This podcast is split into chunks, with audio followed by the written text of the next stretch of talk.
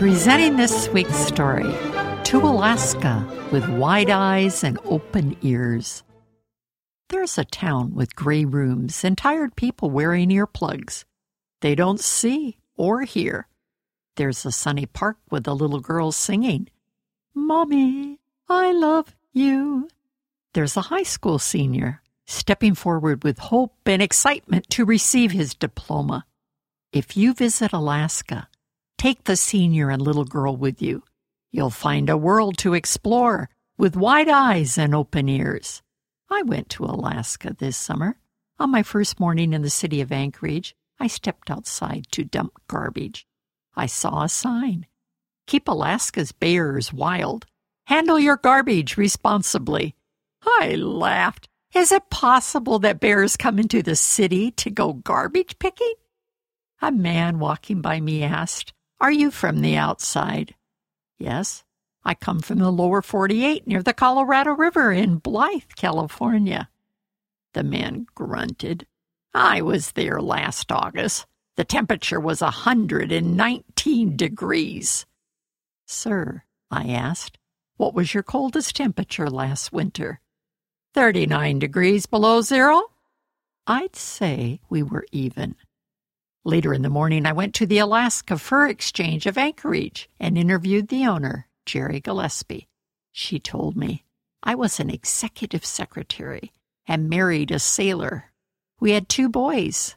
I wanted to be creative and near my boys, so I bought $4 worth of beads. With them, I made jewelry and sold it.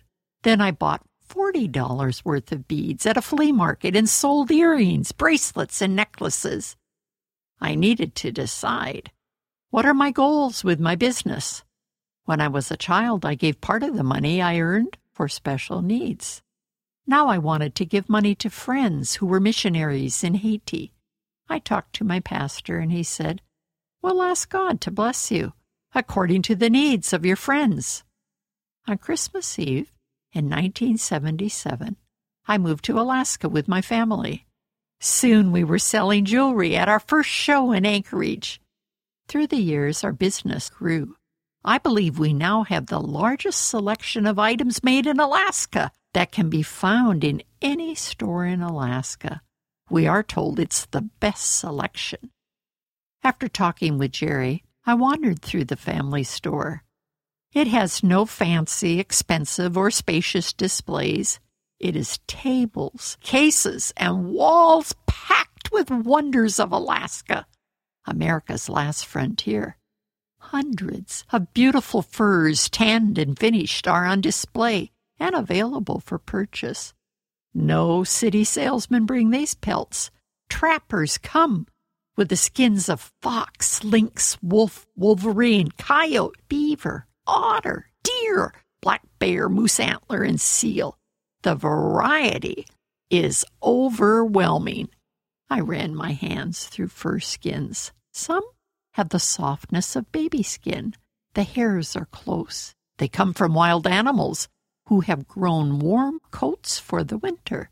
Skin sewers and tourists buy these furs. Ivory pieces in the store range from exquisite artistry to simpler pieces. Clothing and slippers with Alaskan designs are well made and tempt me to buy. Jerry told me I marvel at the skills displayed in the handmade items, the sewing ability of women who create something out of nothing, and how ugly bones can become works of art. As Jerry spoke, I thought, I love seeing a store bursting with Alaskan creativity and God's magnificence in nature. I'm Barbara Steiner on another venture in Alaska please check out thisweekstory.com.